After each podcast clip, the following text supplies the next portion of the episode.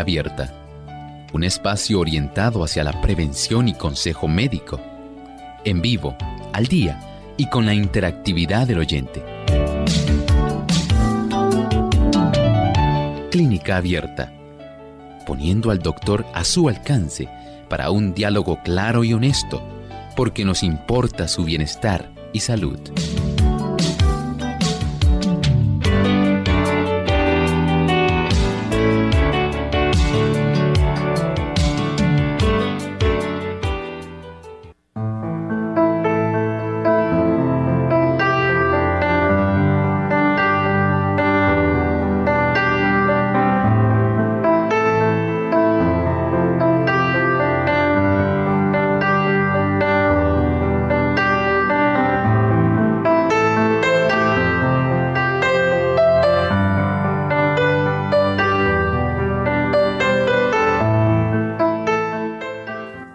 Mucha alegría que nuevamente podemos compartir con ustedes en esta hora. Hoy un tema de mucho interés, absceso pulmonar. Así que les invitamos a permanecer en sintonía durante toda esta hora para descubrir de qué se trata el absceso pulmonar y cuáles son entonces sus causas y cómo tratarlo. Así que hoy en Clínica Abierta prometemos orientarles muy bien al respecto. Pero queremos enviar un saludo muy especial a todas las personas que nos sintonizan en Chiapas, México, a través de Radio Alfa y Omega y también a través de Radio Maranata y eh, a través del 92.7 en Tapachula también que nos sintonizan. Así que Muchas gracias por esa fiel sintonía que a diario nos brindan y queremos compartir con ustedes esta reflexión. Hecho atractivo por la cubierta de luz con que Satanás lo recubre. Él está muy complacido cuando puede tener al mundo cristiano en sus hábitos diarios bajo la tiranía de la costumbre. Como los paganos, permiten que el apetito los gobierne. Ciertamente a nosotros nos parece algo sumamente difícil a veces de entender cómo es posible que se pueda utilizar nuestro apetito adversamente en nuestra contra. Y saben ustedes, tenemos problemas. El enemigo sabe cuán fuerte es la fuerza del apetito. La misma razón por la cual inició el pecado en el mundo. También fue la misma causa por la cual fue la primera tentación cuando nuestro Señor Jesucristo estuvo en el desierto. El asunto del apetito. Bien sabe el enemigo que cuando nosotros permitimos que el apetito nos domine, tendremos mucha dificultad en tener dominio propio y en tener la oportunidad para permitir que el Señor dirija nuestras vidas. Es pues entonces clave en la vida del cristiano el hecho de que nuestra voluntad y nuestros apetitos puedan estar regidos y ceñidos a la voluntad divina. Así es, y vamos entonces, luego de pensar y reflexionar sobre este pensamiento, vamos entonces a iniciar con nuestro tema para el día de hoy. Y queremos comenzar entonces hablando acerca de lo que es el absceso pulmonar. Doctor, ¿cómo podemos definir el absceso pulmonar? Estamos hablando de una cavidad, una cavidad que contiene pus, resultado de la necrosis del tejido del pulmón, por eso se llama absceso pulmonar, y a la misma vez que está rodeado por neumonitis hay entonces este aspecto donde hay una ubicación, donde está sencillamente este tipo de cavidad, caverna, hueco, no tiene que ser necesariamente muy grande, pero sí que tenga estas características para que entonces se pueda dar lugar a que se desarrolle. Doctor, y entonces, ¿se puede confundir el absceso pulmonar con alguna otra enfermedad? Bueno, pudiera confundirse, sí, algunas personas pudieran tener algún poco de preocupación porque hay ciertos procesos que ocurren directamente en los pulmones de algunas personas que pudieran desarrollar condiciones que son prácticamente parecidas. Saben ustedes que algunas personas tienen el desarrollo, por ejemplo, de granulomas dentro del pulmón. Y esto hace que las personas piensen que hay algún tipo de problema relacionado al absceso pulmonar. Pero cuando hay este tipo de tejido necrótico que poco a poco va sufriendo cierta invasión, recuerden que hay organismos aerobios. Estos organismos aerobios son los que dan lugar a que se produzcan abscesos pútridos, o sea que contienen pus. Y también hay abscesos no pútridos, es decir, que están causados por aquellos gérmenes que son anaerobios. Por lo tanto, aquí se desarrolla un tipo de condición un poco más difícil, ¿verdad? A veces se le llama como neumonía necrotizante. Y a veces esto puede dar esa semejanza con el, el, aspecto del absceso. Todo depende del tamaño, el diámetro y si está acompañado o no de este infiltrado que denota que hay problemas directamente del pulmón. Doctor, ¿esta condición de absceso pulmonar se presenta en los niños? Sí, definitivamente los abscesos pulmonares se han podido clasificar, por ejemplo, si ocurre en un niño sano y secundario cuando hay otros factores predisponentes, digamos que hay un niño que está recibiendo algún tipo de tratamiento porque tiene algún proceso tumoral y este niño está inmunosuprimido puede ocurrir a consecuencia de la inmunosupresión el desarrollo de este problema. También cuando se desarrollan enfermedades renales, puede ocurrir a consecuencia de la endocarditis y también a consecuencia, digamos, posterior de un proceso quirúrgico. En los adultos eh, tiene otras causas, pero generalmente puede ocurrir tanto en niños como en adultos. Vamos a decir que los abscesos pulmonares en los niños son menos frecuentes que en los adultos. Pero sí se ha encontrado que hay un grupo más grande en niños durante 20 años que se han podido estar reportando especialmente, eh, se han llevado estudios a cabo en la ciudad de Dallas, en el estado de Texas, en Estados Unidos, donde se ha encontrado cierta relación con otros parte de estos procesos que hemos estado diciendo.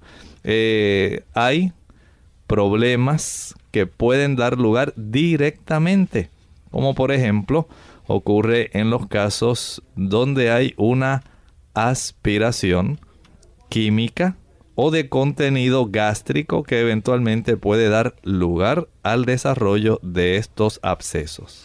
¿Cómo se clasifican entonces los abscesos pulmonares?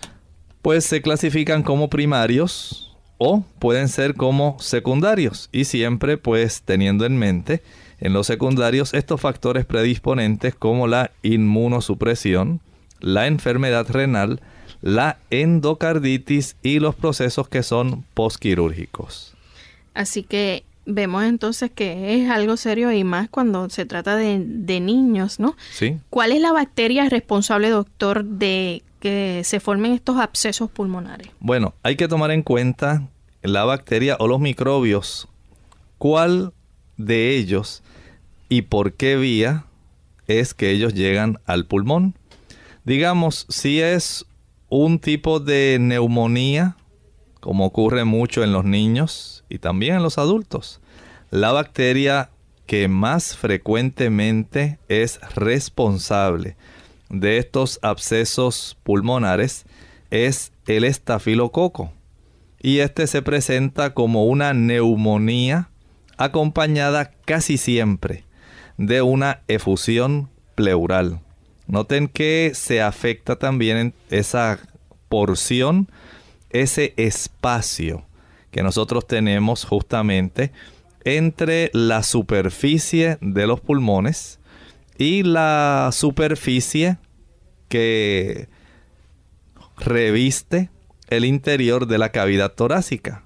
Los pulmones al expandirse, ellos se pegan contra la pared costal, pero debe haber una superficie que tenga cierta lubricación, que facilite el hecho que usted pueda tener la capacidad de que usted pueda expandir y contraer sus pulmones y que la fricción sea mínima. ¿Sabía usted que nosotros tenemos ese líquido pleural? Pues en esa cavidad, en esa sección que es muy delgada, como el espacio que usted tiene cuando usted pone prácticamente una hoja de papel sobre la superficie de una mesa. ¿Cuánto espacio queda ahí? Prácticamente nada, menos de un milímetro. Pero esa porción tiene cierto líquido que permite que al usted inspirar el pulmón y llenarse y usted subir la caja costal, la parrilla costal, eso se friccione muy suavemente.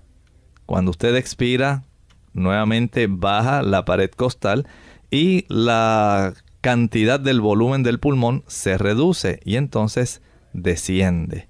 Para que eso ocurra fácilmente, hay un líquido que permite esa suavidad de movimiento. Si en esa cavidad se llena de pus a consecuencia del problema de la infección del estafilococo dorado, que es el responsable en primer lugar de este desarrollo de absceso pulmonar, entonces se complica la situación porque una colección purulenta llena esa área del espacio pleural complicando entonces el proceso de la respiración. Hay también otro tipo de neumonías bacterianas que también van a dar lugar a que esto se desarrolle. Por ejemplo, el estafilococo o estreptococo, perdón, neumonía, el Hemophilus influenza. Estos son otros microorganismos que pueden producir abscesos pulmonares, pero son por menor cantidad la frecuencia en la cual se desarrollan. Y la neumonía causada por otros tipos de microbios como los enteropatógenos gram negativos, más bien ocurre en recién nacidos y en niños grandes que tienen inmunosupresión. Es raro que esto se pueda presentar en niños que están sanos. Hacemos nuestra primera pausa y al regreso vamos a continuar hablando específicamente de las infecciones virales en esta temporada del invierno. Más vale prevenir que curar. Hola, les habla Gaby Zabalúa en la edición de hoy de AARP Viva, su segunda juventud en la radio, auspiciada por AARP. ¿Quieres vivir mejor y por más tiempo? Empieza entonces por cuidar tus pulmones. Debido a la importante función que cumplen suplir oxígeno, remover toxinas y defender el cuerpo de infecciones, es preciso mantenerlos saludables. ¿Cómo hacerlo? Está de más decir que fumar es altamente nocivo, por lo que no solo se debe dejar el cigarrillo, sino evitar por completo el humo de segunda mano. Sin embargo, esto no alcanza para tener unos pulmones fuertes. Hay otras cosas que pueden hacerse, como vacunarte. Muchas enfermedades respiratorias, como la gripe y la tuberculosis, pueden dañar los pulmones. Las vacunas son la mejor protección contra ellas. Con la edad, los pulmones disminuyen su capacidad de oxigenación, limpieza y protección de las infecciones. Mantenerlos sanos con ejercicios cardiovasculares tres veces por semana o tomando un multivitamínico con magnesio y vitamina C es muy importante. Además, aléjate de lugares contaminados. Si no es posible, intenta respirar siempre por la nariz, porque los vellos de las fosas nasales filtran las partículas nocivas de pinturas, gasolina y polvillo. El patrocinio de AARP hace posible nuestro programa. Para obtener más información, visita aarpsegundajuventud.org oblicua viva.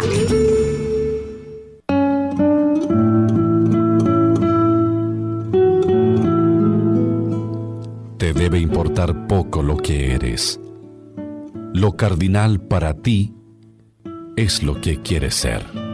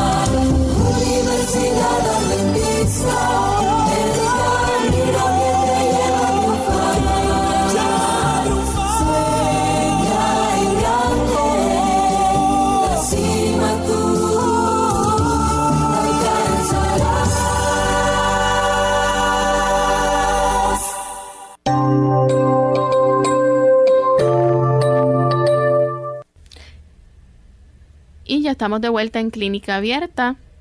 Hoy compartiendo con cada uno de ustedes, amigos, con relación al tema de absceso pulmonar. Doctor, ¿las infecciones virales del invierno predisponen también que se desarrolle el absceso pulmonar? ¿Está relacionado con esto o no? Bueno, en realidad se desconoce si este tipo de infección viral que tantas personas eh, padecen en esta época, especialmente las de la influenza. No se sabe que produzcan esto. Sin embargo, estábamos hablando de cómo el estafilococo sí. Y en un estado temprano, esta neumonía, porque este absceso no se desarrolla aislado solo. Tiene que estar acompañado de un proceso neumónico. Esto es algo que distingue precisamente el absceso pulmonar. En los estados tempranos se va a formar una cavidad que se llena de aire. A esta cavidad se le llama un neumatocele. Mire qué palabra, neumatocele, que usualmente son de tamaños pequeños, de una pared muy delgada, a consecuencia de la necrosis alveolar y bronquiolar Recuerden que estamos hablando de un proceso que involucra muerte de tejido. Por eso es que se produce esa cavidad.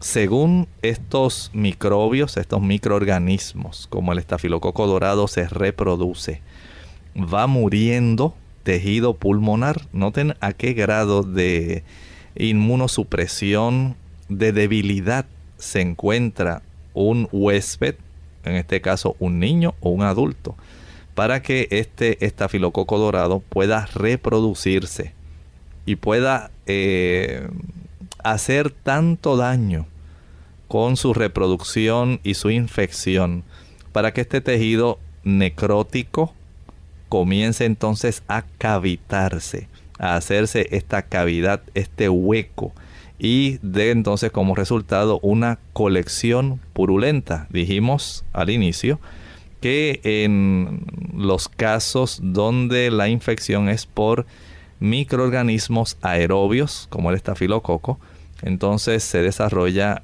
una colección purulenta.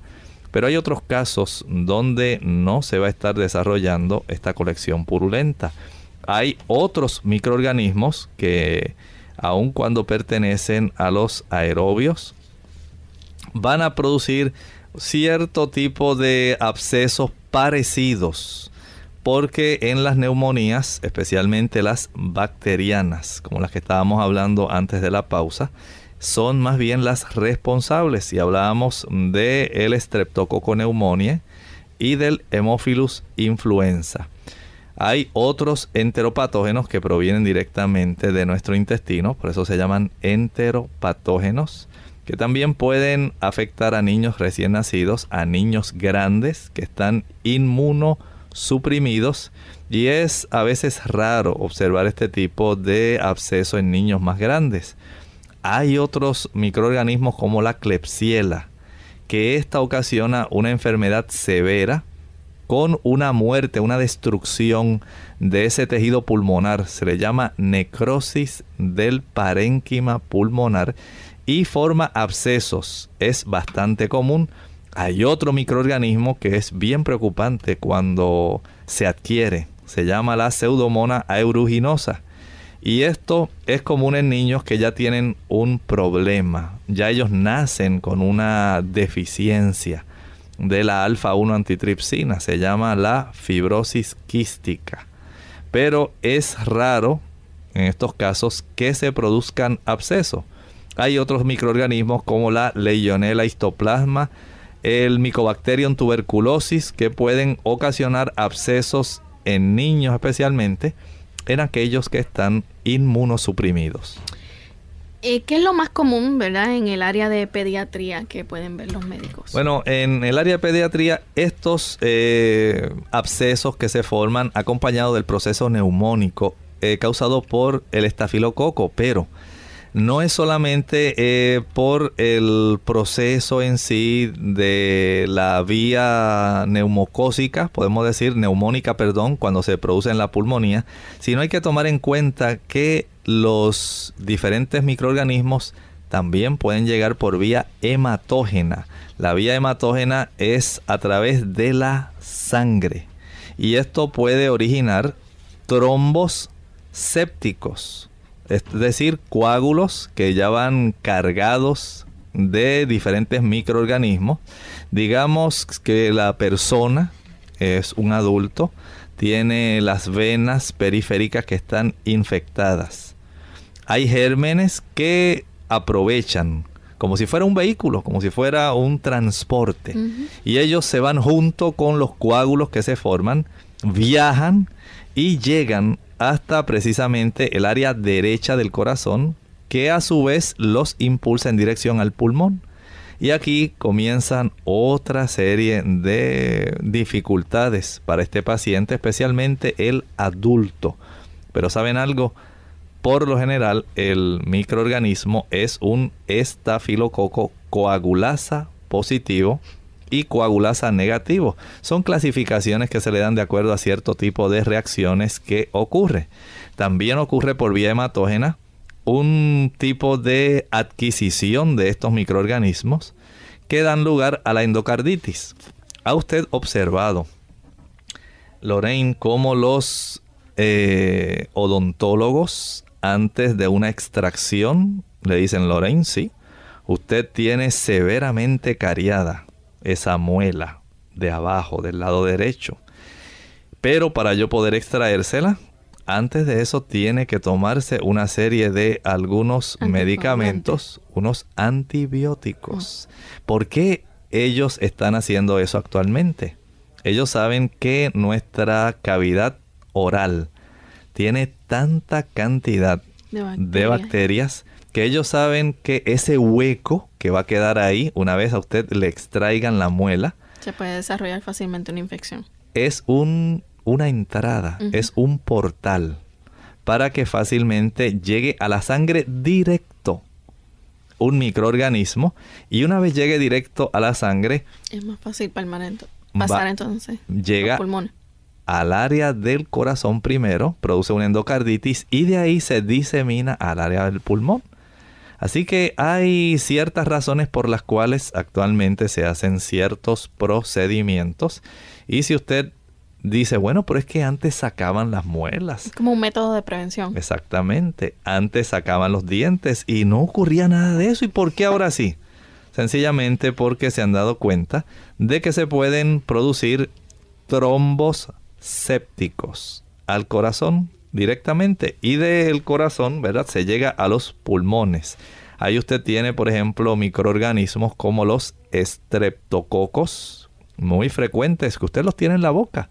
Usted sabe que son los microorganismos que dan bastante batalla con los, eh, las amígdalas de los muchachos. Y los padres bien preocupados, ¿y por qué mi hijo tiene las amígdalas inflamadas y no se le quita esa colección de pus? Y doctor, ¿y por qué será que todos los meses tiene infecciones de garganta? Saben que ese mismo microorganismo es uno de los causantes principales de estos abscesos en el pulmón que llega, mire usted dónde comenzó todo, en la boca a través de la circulación llega al corazón, llega al pulmón, se desarrolla el absceso, Hay también otros eh, microorganismos, además, como los hongos, que son responsables de la endocarditis. Y hay también eh, que recordar que cuando la causa de los abscesos pulmonares se origina en esta vía, en la vía hematógena, en la vía eh, sanguínea. Recuerden que primero hablamos de la vía neumónica, el microorganismo que llega directamente y se aloja en el pulmón a través de la respiración. Pero no solamente por ahí llegan los microorganismos, estamos hablando ahora de esta otra vía que es la vía hematógena, donde van a producirse muchos pequeños abscesos, son múltiples. Y estos tienen una peculiaridad. Se van a localizar en las zonas más ahí cercanas a la pleura. Así que tenemos estas eh, por lo menos dos rutas, dos vías por las cuales llegan estos gérmenes a hacer daño. Primero por la respiración, el estafilococo. Luego por la vía hematógena, por la sangre, casi siempre el estreptococo. Pero tenemos todavía otra vía más, la extensión directa. Usted dice, ¿cómo es eso, doctor? Ustedes saben que hay muchas personas que eh, a veces piensan que nuestros órganos todos están aislados. Usted piensa en los pulmones, usted los piensa como si estuvieran por allá a una milla de distancia. El corazón por acá, bien lejos. El hígado por acá, bien lejos. En la realidad no ocurre así. Todos ellos están tan cercanos. Y conectados unos con otros. E interconectados, pero ahora sí, vamos a hablar de la vecindad. ¿Saben ustedes que la distancia prácticamente entre la superficie del lóbulo derecho del hígado y la pleura del pulmón solamente lo separa un músculo? Es el músculo más potente de la respiración. ¿Cómo se llama, Lorraine, ese músculo? El diafragma, correcto. Y ese es el músculo que permite que usted inhale profundamente y que también usted exhale y pueda exhalar un buen rato y hacer... Ese músculo es el techo del hígado y el piso del pulmón. Como si usted viviera en un edificio de apartamentos, usted sabe que el techo suyo es el piso del que vive arriba. Así ocurre directamente entre el hígado y el pulmón. Y si usted dijera, bueno, por lo menos el pulmón derecho. Si la persona desarrolló un absceso hepático, especialmente aquellos que sufren mucho de amibiasis, y desarrolló el absceso hepático amibiano que es tan común. Este por la proximidad. Usted está compartiendo, dijimos, el techo suyo es el piso del que vive arriba. Y así ocurre literalmente con nuestro organismo. El diafragma es el techo del hígado, pero es el piso del pulmón. Y están tan próximos que cuando se desarrolla este absceso hepático amibiano, se puede entonces fácilmente contagiar, podemos decir así, el área del pulmón. Aunque esto no es, digamos, lo más común para que se puedan desarrollar estos abscesos, hay que tomar en cuenta que es una de las causas por las cuales este tipo de absceso pulmonar se puede presentar. Vamos a hacer una pausa y al regreso amigos vamos a continuar. Cada órgano del cuerpo conserva parte de los nutrientes para mantener sus diferentes partes en acción. El cerebro se le debe proporcionar su parte, a los huesos su porción el gran maestro constructor está obrando en cada momento para suplir lo necesario a cada músculo y tejido desde el cerebro hasta la punta de los dedos de las manos y los pies a fin de dar vida y fortaleza.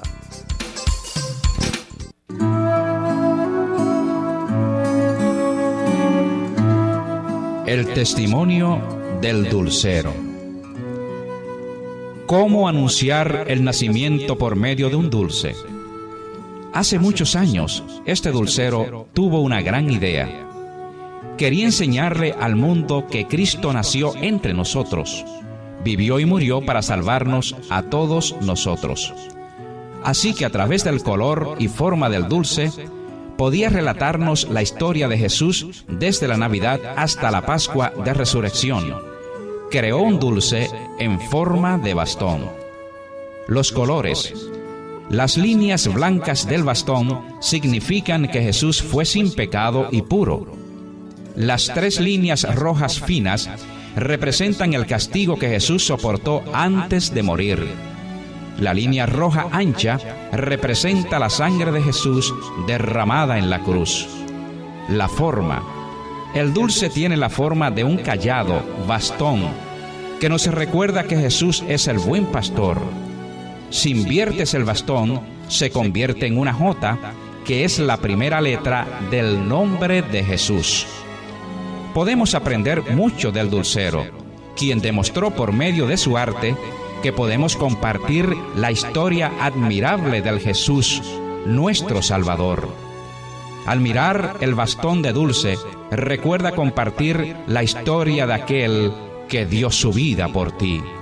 Feliz Navidad y próspero Año Nuevo les desea su dulce emisora cristiana, Radio Sol 92.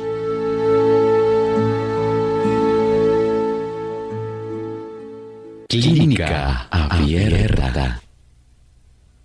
Y ya estamos de vuelta en Clínica Abierta, amigos, hoy con el tema absceso pulmonar.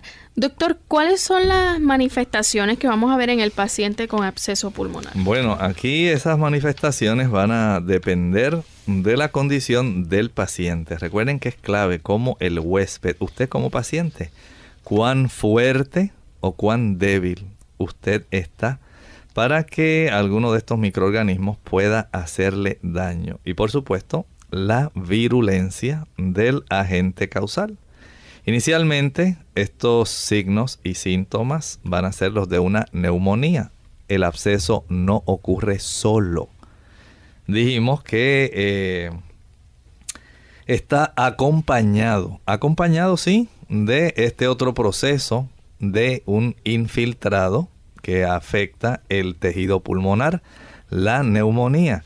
Y es esto lo que va a dar lugar entonces a una serie de algunos eh, signos y síntomas. Por ejemplo, la fiebre.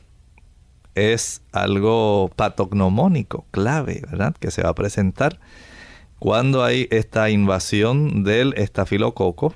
Comienza a coleccionarse pus, comienza a haber muerte del tejido pulmonar, no crea que esto va a quedarse inadvertido para el cuerpo. Va a haber un proceso de lucha. El cuerpo tiene ese mecanismo donde eleva la temperatura. Le dice al termostato que nosotros tenemos en nuestro cerebro que es hora de elevar la temperatura para facilitar los procesos de aniquilación de, digamos en este caso, el estafilococo dorado se va a desarrollar tos. ¿Por qué? Tenemos un agente infeccioso que es irritante, que está produciendo una muerte de tejido, que está produciendo inflamación, que está a consecuencia de esa guerra, de esa lucha, produciendo una serie de secreciones. En este caso, secreciones que son purulentas. Esto a la vez va a producir debilidad y también va a producir que la persona pierda el apetito. Miren qué cuadro eh, presenta. Si es un niño, imagínense ustedes un niño. Tiene una neumonía, tiene fiebre, tiene tos, debilidad, pérdida de apetito. Usted se imagina cuán triste se ve este niño. Y lo mismo ocurre en el adulto. Es un tipo de situación donde el cuadro clínico va a manifestar la debilidad. Pero si esto continúa, eventualmente este estado, pues la postración se hace más patente, la fiebre se torna más alta y si hay este aspecto donde se colecciona pus, dijimos, en ese espacio que se llama el espacio pleural, entonces se va a desarrollar dolor pleurítico. ¿Por qué? Porque estas superficies de la pleura pulmonar y de la pleura de la pared parietal, que debiera ser una fricción suave, al tener pus, ya no va ella a funcionar eh, deslizándose suavemente. Ahora la presencia de esta colección purulenta lo que hace es irritar esa superficie, tornarla áspera. Y al esto tornarse áspero desarrolla dolor pleurítico que es más intenso, especialmente del lado donde está la lesión pulmonar. En los niños, los abscesos que se desarrollan como una complicación de la neumonía se presentan casi siempre, con mucha más frecuencia, durante el invierno. Este niño va a perder peso, también puede desarrollar anemia, ¿verdad? Cuando el tratamiento eh, es adecuado y no ha sido iniciado después de dos semanas de iniciada la enfermedad. Hay trastornos cuando se auscultan esos campos pulmonares, donde esos ruidos pulmonares van a estar disminuidos. La intensidad de los mismos va a ser baja. Y también puede observarse si estas lesiones, estos abscesos, eh, permiten que haya una erosión directa de algún bronquiolo. Esto entonces va a producir un sonido adicional. Si tomamos en cuenta que va a haber ciertos bronquios que van a estar también obstruidos, esto también va a dar otro tipo de cuadro, variante dentro de este cuadro, que va a ser muy preocupante. Eventualmente si esto se sigue complicando y la pleura sigue llenándose de esta cantidad de colección purulenta, se desarrolla un empiema o un pío neumotórax. Pío de pus, neumo, aire, tórax. Aquí estamos entonces desarrollando todo este tipo de cuadro, especialmente, como dijimos, a consecuencia del estafilococo dorado, que en este caso es la vía aérea, la que va a estar permitiendo que este niño desarrolle este tipo de condición. Y cuando es por la vía aérea, el absceso eh, acompañado de esta neumonía va a estar localizado casi siempre en los lóbulos superiores, en la base de los lóbulos superiores y esto entonces le da una ventaja al microorganismo. Y es que el microorganismo puede diseminarse rápidamente y en muchas ocasiones va a comprometer todo el pulmón. Miren ustedes cuánta complicación de un microorganismo tan común. Sí, decimos que es común porque este microorganismo, usted si le hacen un cultivo de el exudado que usted tiene orofaringio ahí en su garganta, va a salir este tipo de microorganismos. Si me lo hacen a mí, también. Pero cuando dijimos el huésped, usted o yo, un niño, un adulto, se eh, torna más debilitado si este niño está comiendo muchos dulces, muchos dulces como ocurre en esta época. Los niños van a estar tomando muchos jugos, muchos refrescos y los padres en ánimo de las festividades van a decir, ay, qué bueno, ay, nos sentimos tan felices y ahí están las bandejas con muchos dulcecitos, nueces, diversos productos, pero más van a predominar los dulces. Y a los niños les encanta el dulce. Van a observar eh, turrones, eh, panes dulces, bombones, diversos tipos de productos azucarados, confites, y esto hace que el niño, eh, viendo la abundancia de estos dulces, eh, diga, Ay, pues vamos a casa de tía, y allá en casa de tía come. Y en la otra casa, y en el vecino, y en su casa.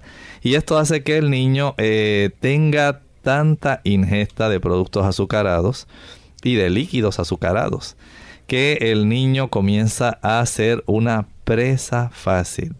llegó a su casa algún grupo de visitas, invitados, alguno de ellos viene enfermo, trae una mayor concentración de estos microorganismos y comienza a estornudar por el frío. Y uno dice, ah, no te preocupes, que es el ambiente y te lloviznaste, te mojaste, mira nada más. Y el niño que ya está debilitado, fácilmente comienza él a incubar allá en su boquita, en su garganta se le añaden estos microorganismos, él está respirando pero está débil y más fácilmente el proceso neumónico sencillo, que no, aunque no podemos decir tan sencillo, porque una neumonía en un niño siempre es objeto de preocupación, pero afortunadamente en la mayor parte de los niños que sufren los procesos neumónicos no se les complica con un absceso. Un absceso ya es una situación más preocupante. Dijimos que es una cavidad la cual tiene una colección de pus resultado de la muerte de tejido pulmonar acompañado de un proceso neumónico. Hay una neumonía que está eh, junta con el desarrollo del absceso. Más bien pudiéramos decir que la neumonía da lugar a que se desarrolle el proceso del absceso.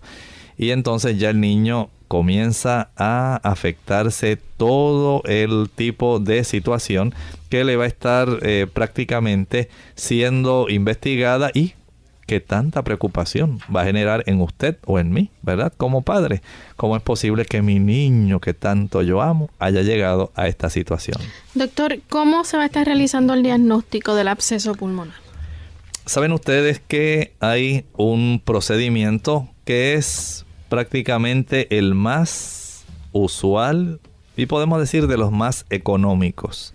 Una simple radiografía de tórax, de tórax, anteroposterior y lateral.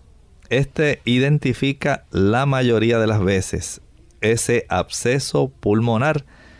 En otras ocasiones ya hay que usar la tomografía axial computarizada para hacer una diferencia entre el absceso pulmonar y el empiema.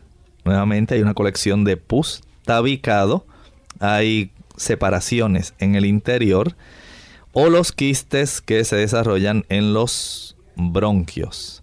A veces también es necesaria la aspiración a través del tórax. Claro, esto es de un gran riesgo, es sumamente doloroso si se desea aclarar el diagnóstico. Por lo general esto no se hace. Tiende mejor a realizarse algún tipo de broncoscopía y mediante unos instrumentos que tiene el broncoscopio se facilita la obtención de para cultivo, ¿verdad? Y e identificación de este tipo de germen. Pero la radiografía de tórax, un procedimiento sencillo que prácticamente lo podemos encontrar en todos los países, en todas las ciudades y en la mayor parte de los pueblos.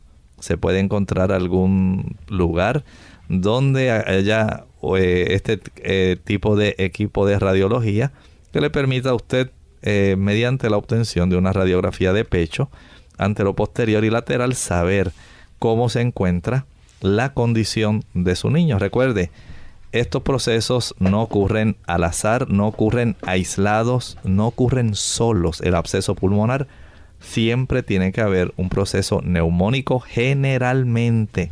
La vía respiratoria es la que da lugar a esto, aunque, como dijimos, no es la única. Está el aspecto hematógeno, donde a través de la sangre, los procesos como los trombos sépticos o por extensión directa, o por contaminación también pueden ocurrir.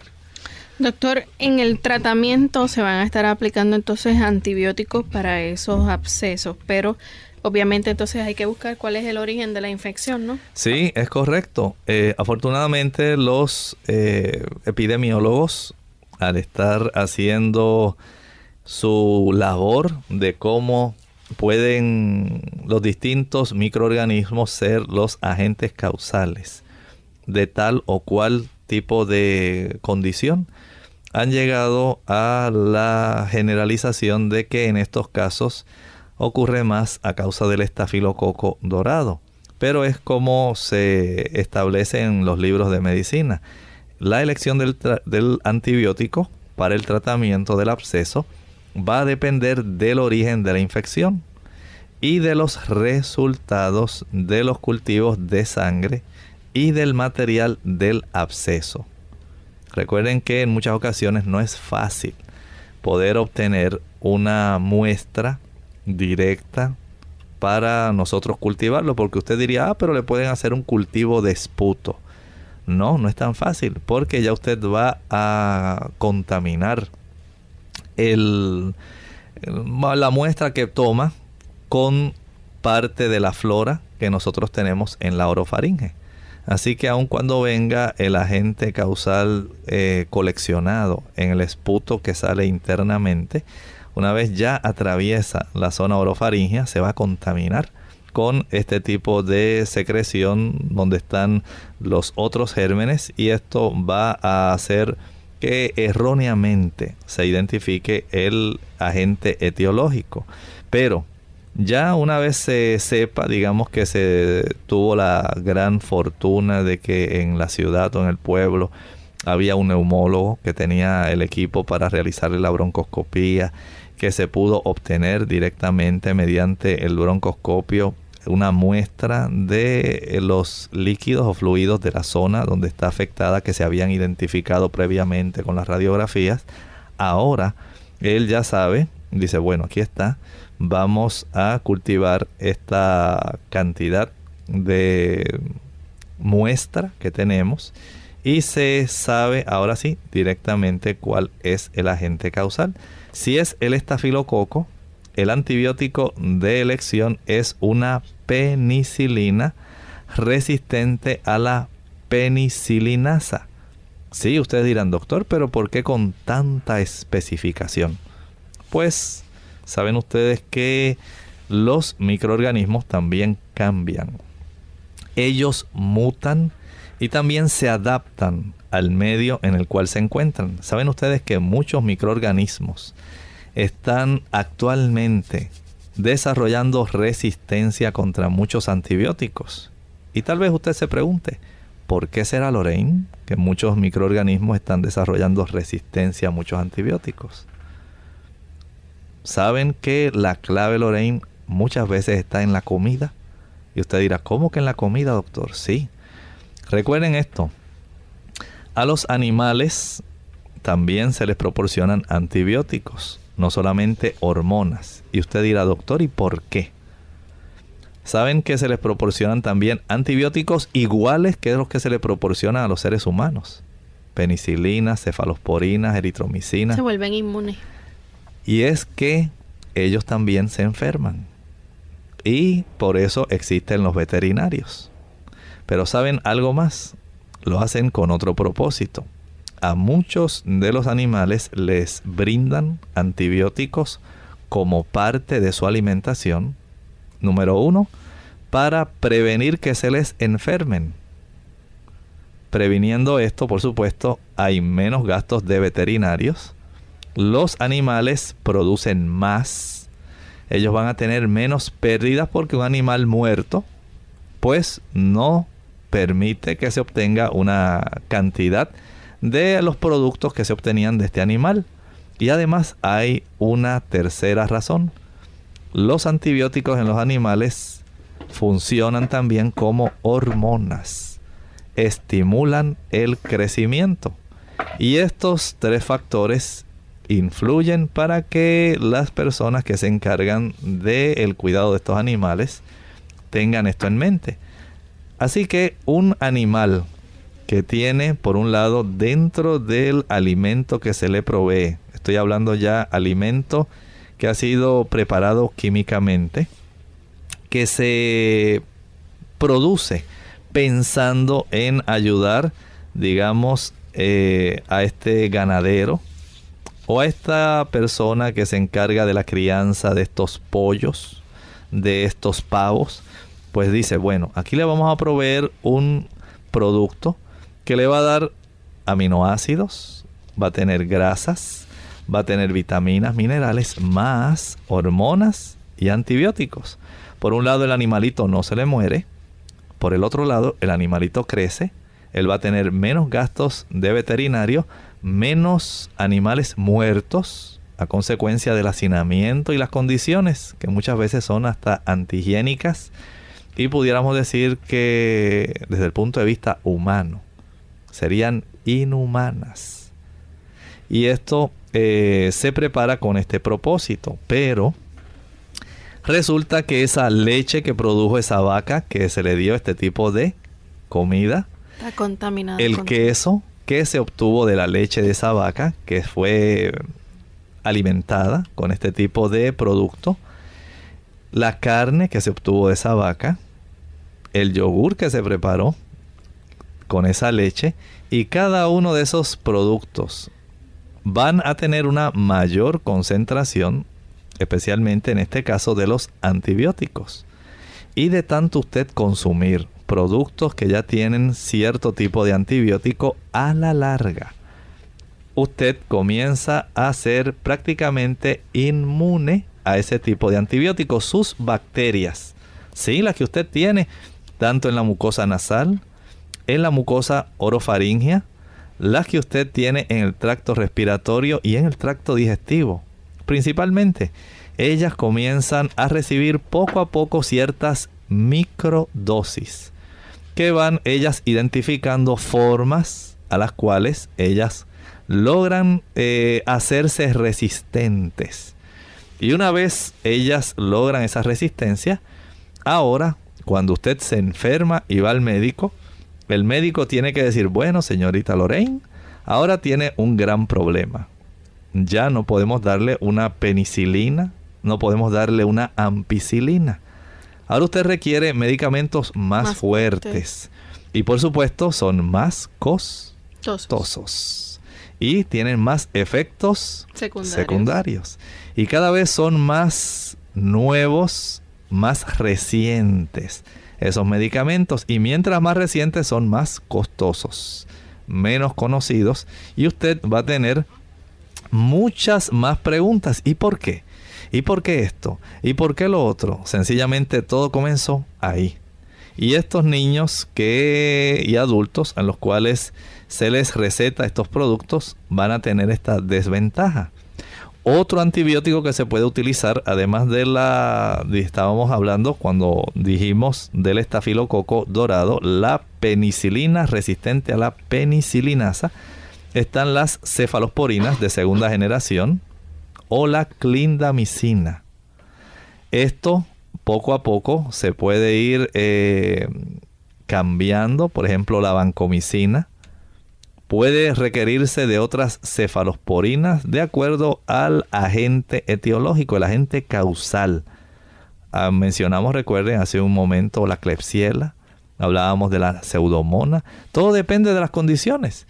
Si es un niño que está muy débil, inmunosuprimido, si es un niño que está malnutrido, todo esto le da al médico entonces un cuadro dentro del cual él puede funcionar. Así que es clave que nosotros tengamos todo esto en mente.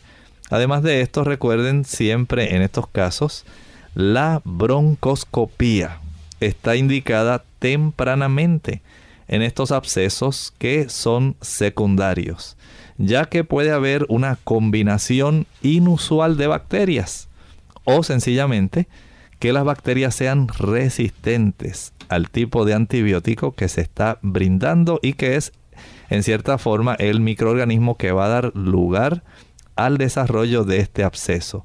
Por lo tanto, tenga en mente usted, querido amigo, el proteger sus hijos. En esta época, usted mantenga a sus niños, eh, pues que ellos eh, se sientan felices, que se sientan alegres, pero no deje que su vida se pueda estropear mediante una enfermedad sencillamente porque usted no los cuidó.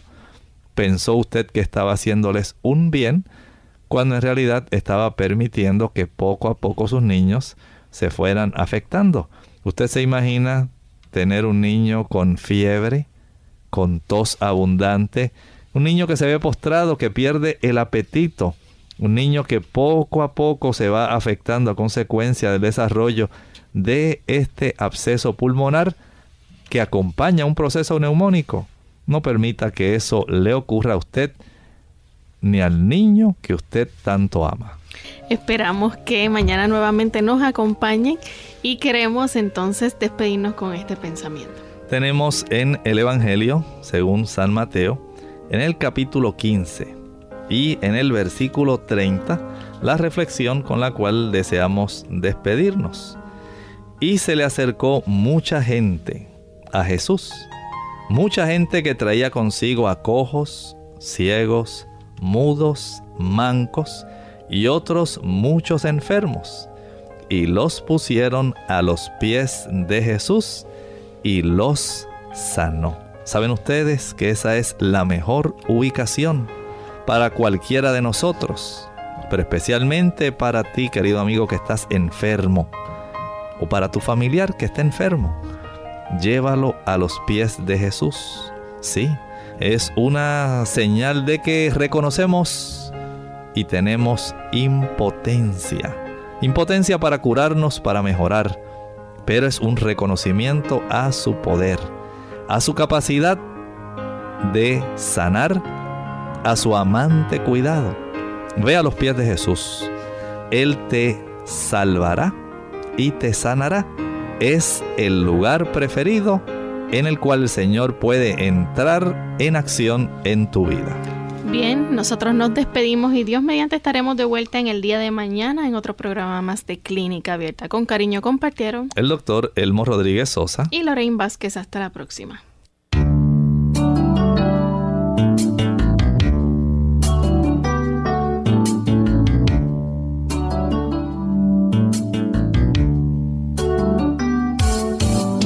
Clínica Abierta.